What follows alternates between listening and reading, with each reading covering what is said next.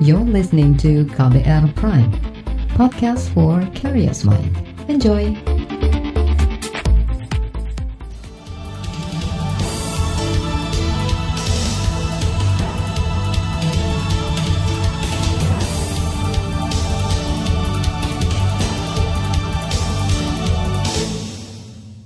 Halo, selamat pagi saudara. Senang sekali rasanya saya Reski Mesanto bisa kembali menyapa Anda melalui program Buletin Pagi edisi Kamis 11 Juni 2020.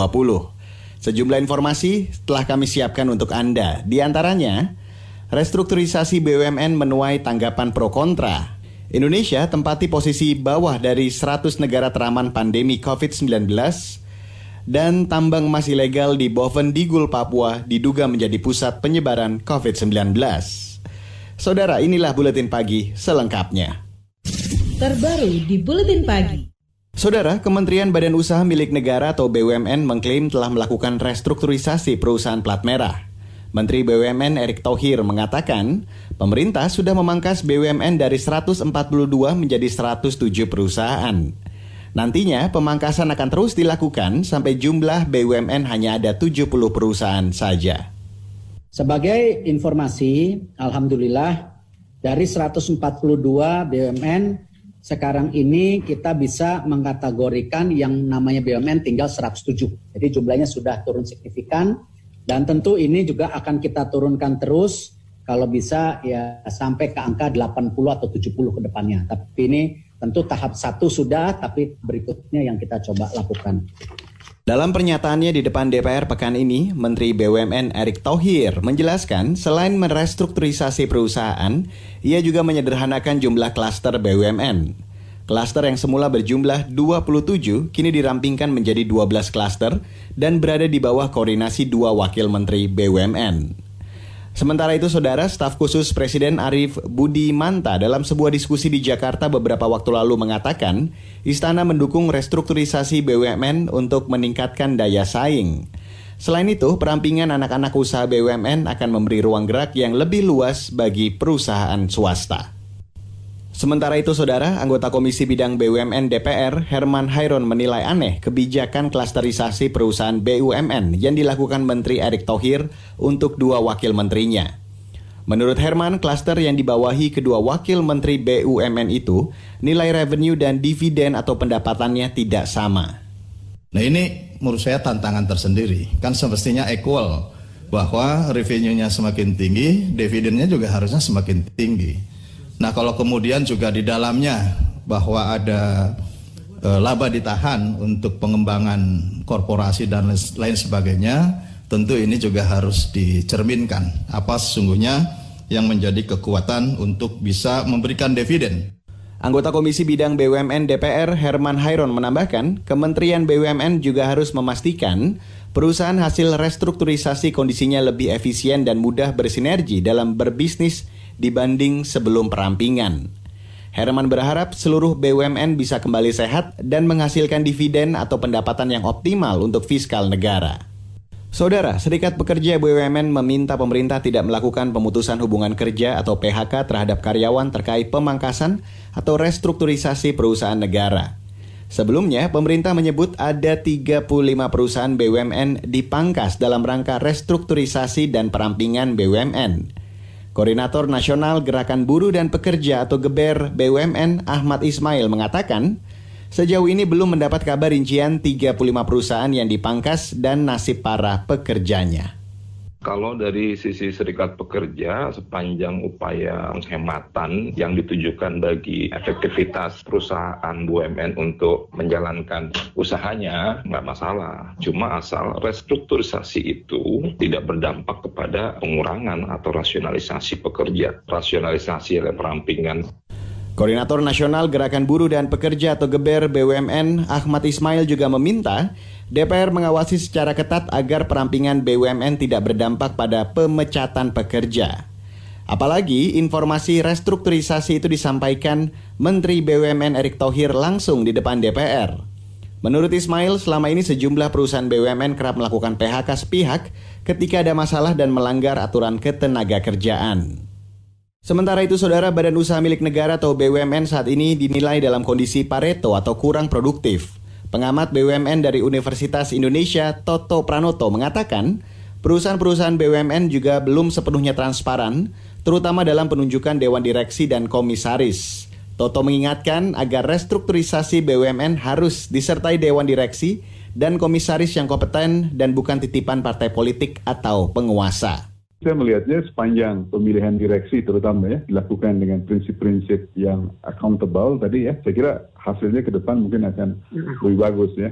Tapi kalau masih dianggap tanda petik ya, masih ada misalnya titipan-titipan ya, terutama ada di level misalnya di Dewan Komisaris dan seterusnya. Kalau menurut saya, even dia dengan background latar belakang partai politik atau dia apa pun begitu, sepanjang dia bisa profesional menjalankan tugasnya sesuai dengan yang diminta, menurut saya sih oke saja. Pengamat BUMN dari Universitas Indonesia, Toto Pranoto juga menilai saat ini ada 700-an perusahaan anak cucu BUMN yang mayoritas kondisinya tidak sehat. Toto menilai tepat langkah Erick Thohir memangkas jumlah BUMN. Ia mencontohkan pemangkasan anak perusahaan PT Krakatau Steel bisa membuat induk perusahaan itu menunjukkan performa positif. Saudara, langkah pemerintah memangkas atau merestrukturisasi perusahaan BUMN di Indonesia dinilai tidak mudah saat pandemi COVID-19.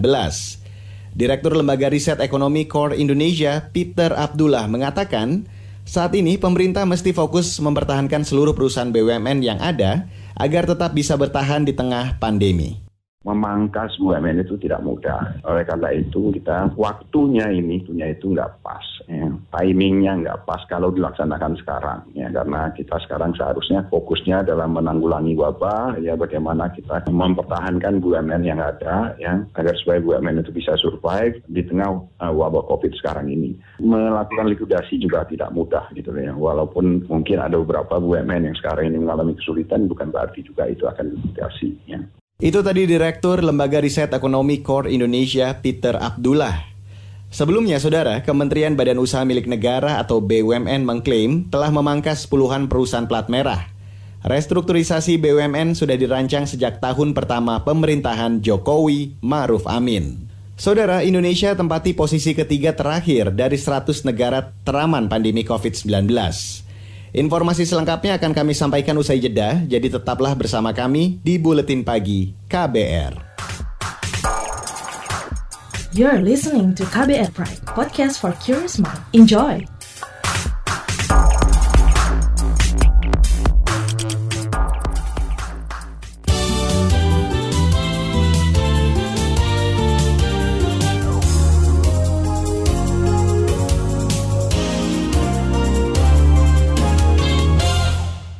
Kita lanjutkan buletin pagi hari ini, Saudara Indonesia berada di posisi bawah dari 100 negara teraman di dunia dari COVID-19.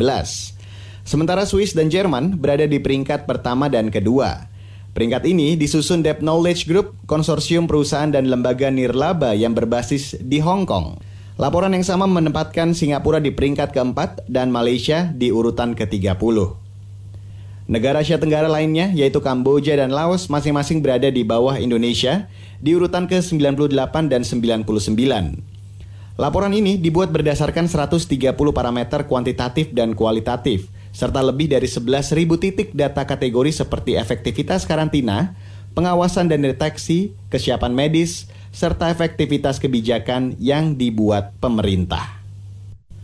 Saudara, sekitar 40-an persen dari 514 kabupaten atau kota di Indonesia dinyatakan aman dari wabah COVID-19. Kepala Gugus Tugas Percepatan Penanganan COVID-19 Doni Monardo mengatakan, wilayah-wilayah tersebut relatif beresiko rendah atau masuk dalam zona hijau dan kuning.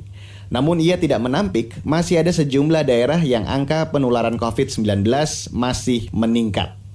Dalam penanganan sistem, Pak Presiden, mengingat kalau kita hanya mengandalkan kesehatan semata, kekuatan kita terbatas. Dokter dokter paru yang ada di negara kita jumlahnya kurang dari 2.000 orang Artinya satu orang dokter paru harus melayani lebih dari 130 ribu warga negara kita. Sehingga kami titik beratkan kepada upaya pencegahan. Saudara itu tadi Ketua Gugus Percepatan Penanganan COVID-19 Doni Monardo. Hingga kemarin pemerintah melaporkan masih terjadi penyebaran kasus positif COVID-19 yang tinggi. Penambahan kasus positif tercatat sebanyak 1.200-an orang, dengan demikian jumlah pasien positif terpapar COVID-19 mencapai 34.314 300-an orang. Beralih ke informasi lain, saudara sebanyak tujuh provinsi hingga kini belum menetapkan peraturan daerah atau perda tentang rencana zonasi wilayah pesisir dan pulau-pulau kecil. Pelaksana harian Dirjen Bina Pembangunan Daerah di Kementerian Dalam Negeri, Hari Nur Cahya Murni, mengatakan, akibat belum ditetapkannya perda zonasi wilayah pesisir, maka tidak ada kepastian hukum bagi pemanfaatan ruang laut. Nah mereka berjanji yang tujuh itu bahwa untuk Banten, Kepulauan Riau, dan Bali akan selesai pada bulan Agustus. Untuk Riau bulan September dan untuk DKI Jakarta dan Papua itu pada bulan November. Satu hal yang ingin kami sampaikan dalam konteks ini bahwa Papua sedikit mengeluh terhadap adanya kekurangan anggaran di dalam penetapan perda ini. Nah mungkin karena adanya kasus atau wabah COVID-19 ini termasuk anggaran tersebut direfocusing dan realokasi. Pelaksana harian Dirjen Bina Pembangunan Daerah di Kemendagri Hari Nur Cahya Murni menyebut, tujuh provinsi yang belum memiliki perda zonasi pesisir adalah Kalimantan Timur, Banten, Kepulauan Riau, Bali, DKI Jakarta, dan Papua. Hari Nur Cahya menyatakan semua provinsi itu harus sudah menetapkan perda zonasi tahun ini. Perda itu diperlukan sebagai acuan pemberian izin lokasi perairan untuk kegiatan investasi dan pembangunan. Sementara itu, saudara LSM Koalisi Rakyat untuk Keadilan Perikanan atau KIARA bakal mengawal tujuh provinsi yang hingga kini belum menetapkan peraturan daerah atau perda tentang rencana zonasi wilayah pesisir dan pulau-pulau kecil. Sekjen LSM Kiara Susan Herawati mendesak agar tujuh provinsi itu menolak menetapkan perda zonasi pesisir. Menurutnya, jika wilayah-wilayah itu menetapkan perda zonasi, maka bakal mengancam nasib nelayan lokal dan pesisir. Misalkan ada nelayan tradisional yang memang dia melautnya sampai di daerah situ, itu artinya nelayan itu juga bisa dikriminalisasi. Kalau dia melintasi wilayah-wilayah yang dianggap sudah ada zona tertentu gitu. Ini yang kemudian menjadi eh, PR besar Sekjen Kiara Susan Herawati menambahkan perda rencana zonasi wilayah pesisir dan pulau-pulau kecil juga bakal mengancam hak masyarakat dalam mendapatkan perairan yang bersih dan sehat. Sekarang saya ajak Anda untuk mendengarkan informasi dari mancanegara, kali ini dari Jerman. Jerman akan memperpanjang masa travel warning atau peringatan perjalanan ke negara-negara non-Eropa hingga akhir Agustus nanti. Sedangkan perbatasan dengan semua negara tetangga Jerman akan mulai dibuka pada pertengahan bulan ini. Namun, jika situasi pandemi COVID-19 memburuk lagi, maka Jerman juga siap menutup kembali pos-pos perbatasan itu. Data dari Worldometers menyebutkan, jumlah kasus positif COVID-19 di Jerman mencapai lebih dari 186 ribu orang. Tidak ada kasus positif baru dan tidak ada penambahan jumlah kematian. Jumlah kematian di Jerman akibat virus corona mencapai lebih dari 8 ribu orang. Saudara, laporan khas KBR tentang warga keluhkan rumit dan mahalnya syarat berpergian akan kami hadirkan usai jeda. Jadi tetaplah bersama kami di Buletin Pagi yang dipersembahkan oleh kantor Berita Radio. You're listening to KBR Pride, podcast for curious mind. Enjoy!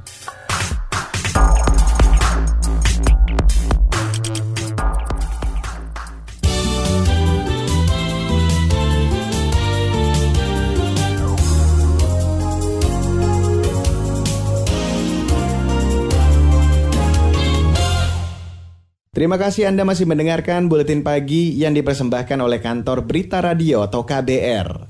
Dan sekarang sudah saatnya saya untuk mengajak Anda mendengarkan laporan khas KBR pagi hari ini. Saudara, pembatasan perjalanan selama pandemi COVID-19 mempersulit mobilitas warga. Selain dokumen yang rumit, prasyarat tes cepat ataupun usap juga membebani karena tak murah. Simak beberapa pengalaman warga mengurus syarat bepergian yang dirangkum tim KBR.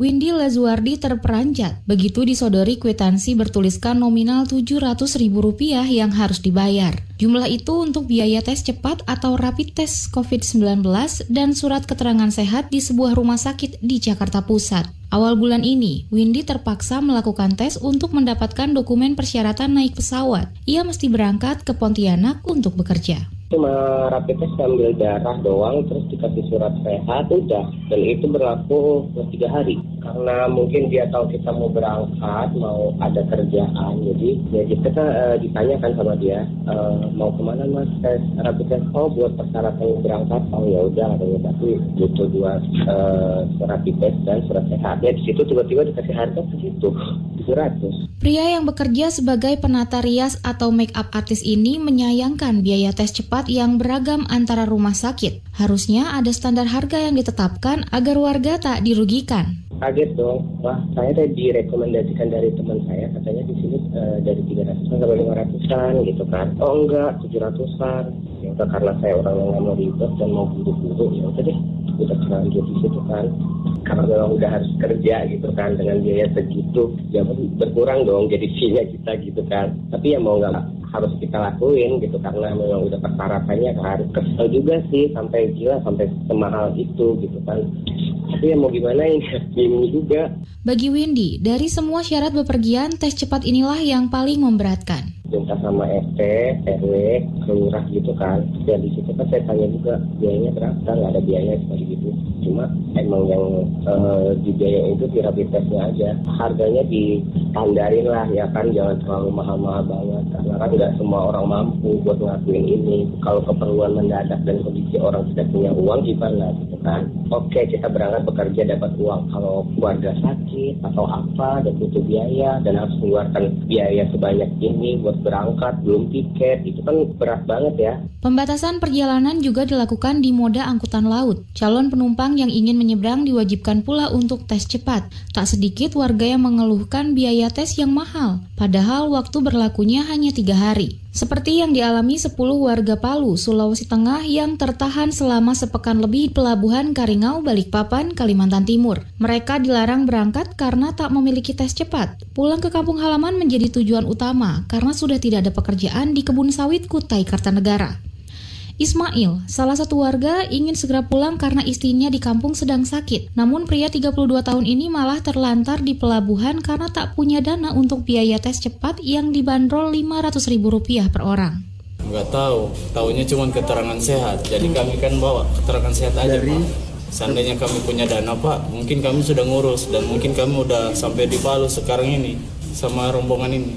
Eh, totalnya ini lebih 10 ya 10 pas sebelumnya dari Sibulu ke Palu Dian Rekan Ismail mengaku harus menghemat pengeluaran selama di pelabuhan demi bertahan hidup. Mereka rela menahan lapar dengan memangkas jatah makan. Saya mohon dari pemerintah bisa bantu kita semua kita siang lapar ditunda kedati makannya sore supaya bisa sampai malam hmm. saya mohon dari pihak pemerintah tolong bantu kami semua mau pulang kampung rumit dan mahalnya pengurusan syarat perjalanan juga dikeluhkan Novarida warga Wonosobo Jawa Tengah Selama dua hari, ia kelimpungan mengurus sejumlah dokumen agar bisa keluar dari Bali. Nova harus merogoh kocek sebesar Rp450.000 demi mendapat tes cepat dan surat sehat. Jadi aku kena cek rapid test itu dua eh 350 ribu. Itu di rumah sakit Universitas Udayana. Itu 350 itu udah termasuk yang paling murah di antara yang lain setauku. Terus untuk pengambil eh, untuk ngurus surat-suratnya itu aku kena biaya administrasi 100 ribu. 100 ribu itu untuk kayak apa sih kayak KTP sementaranya Bali ini loh bahwa aku warga situ gitu. Buka, kalau untuk surat jalannya sendiri itu gratis jadi aku bayar bayar yang 100 ribu itu untuk ya kayak KTP sementaranya Bali lah kayak gitu. Nova memilih balik kampung karena terkena PHK. Ia mengendarai sepeda motor dari Bali ke Wonosobo guna menghemat ongkos. Nova menempuh perjalanan selama dua hari untuk sampai ke kampung halamannya. Kenapa aku memilih untuk pulang? Karena ya yang jelas satu aku di PHK kedua aku nggak tahu pemasukanku nanti dari mana sedangkan masih mikir ngekos dan lain-lain biaya hidup di Bali juga nggak semurah di Jawa demikian laporan tim KBR saya Dwi Renjani Saudara, informasi dari daerah akan kami sajikan usai jeda. Jadi tetaplah bersama kami di Buletin Pagi KBR. You're listening to KBR Pride, podcast for curious mind. Enjoy!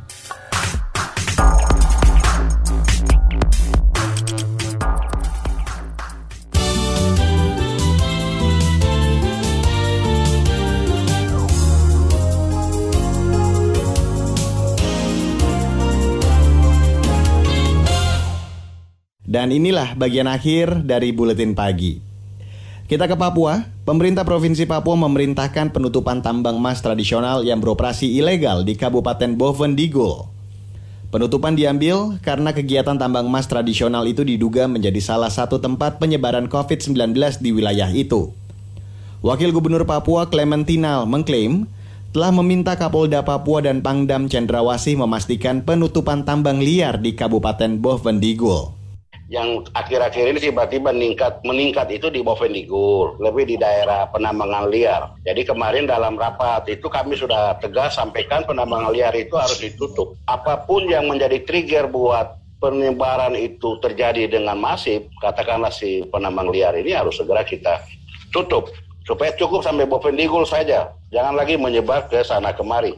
Wakil Gubernur Papua menyatakan Kabupaten Bovendigul yang semula merupakan salah satu kabupaten zona hijau di Papua sejak beberapa pekan terakhir dinyatakan sebagai zona merah. Di wilayah ini terdapat 14 kasus positif COVID-19. Pemerintah Papua khawatir virus corona di Bovendigul menyebar ke wilayah sekitar yang masih zona hijau, seperti Kabupaten Asmat, Mapi, Pegunungan Bintang hingga Yahukimo. Kita berpindah ke Kalimantan Barat, saudara jumlah kasus positif COVID-19 di Kalimantan Barat terus bertambah dalam dua hari terakhir. Kepala Dinas Kesehatan Kalimantan Barat, Harrison Azroy mengatakan, peningkatan terjadi sesudah tes swab dilakukan pekan lalu. Berdasarkan data laboratorium Universitas Tanjung Pura Pontianak, ada 11 kasus baru terbanyak di Kabupaten Ketapang. Kasus konfirmasi Kalimantan Barat sebanyak 245 orang, di mana 138 orang dinyatakan sembuh dan 4 orang meninggal. Sebelumnya, Saudara, Kepala Dinas Kesehatan Kalimantan Barat, Harrison Azroy, kesal dengan semakin bertambahnya jumlah kasus positif COVID-19 di Kabupaten Ketapang. Ia bahkan menyebut Pemkap Ketapang kurang serius menangani wabah virus corona. Dan informasi terakhir di Bulletin Pagi hari ini datang dari Jawa Timur. Saudara, Badan Pengawas Pemilu atau Bawaslu Banyuwangi Jawa Timur mengajukan tambahan anggaran pengawasan pilkada serentak tahun ini. Ketua Bawaslu Banyuwangi, Hamim mengatakan, anggaran tambahan yang diajukan sebesar 1,5 miliar lebih. Anggaran itu untuk membeli alat pelindung diri atau APD, mencegah COVID-19, dan tambahan honor pengawas di tempat pemungutan suara atau TPS. Di Kabupaten Banyuwangi dengan penambahan TPS saja, TPS sekarang dari 2.860 naik menjadi 3.745. Ini otomatis e, menambah juga kos anggaran, ini di KPU juga di Bawaslu. Di Bawaslu sendiri akan akan menambah e, jumlah pengawas kita di TPS sejumlah 880-an sekian itu. Tambahannya itu. Itu tambahan petugas untuk pengawas TPS. Ini juga melekat juga, ini di anggaran. Ketua Bawaslu Banyuwangi Hamim menambahkan penambahan jumlah TPS untuk mengurangi jumlah kerumunan warga yang hendak mencoblos kertas suara. Setiap TPS maksimal hanya melayani 400 pemilih. Dan saudara, informasi tadi menutup jumpa kita pagi hari ini di Buletin Pagi. Pantau juga informasi terbaru melalui kabar baru. Anda juga bisa mendapatkan informasi melalui website kbr.id Twitter kami at Berita KBR, serta jangan lupa untuk mendengarkan podcast melalui kbrprime.id. Akhirnya saya, Reski Mesanto, saya pamit, salam.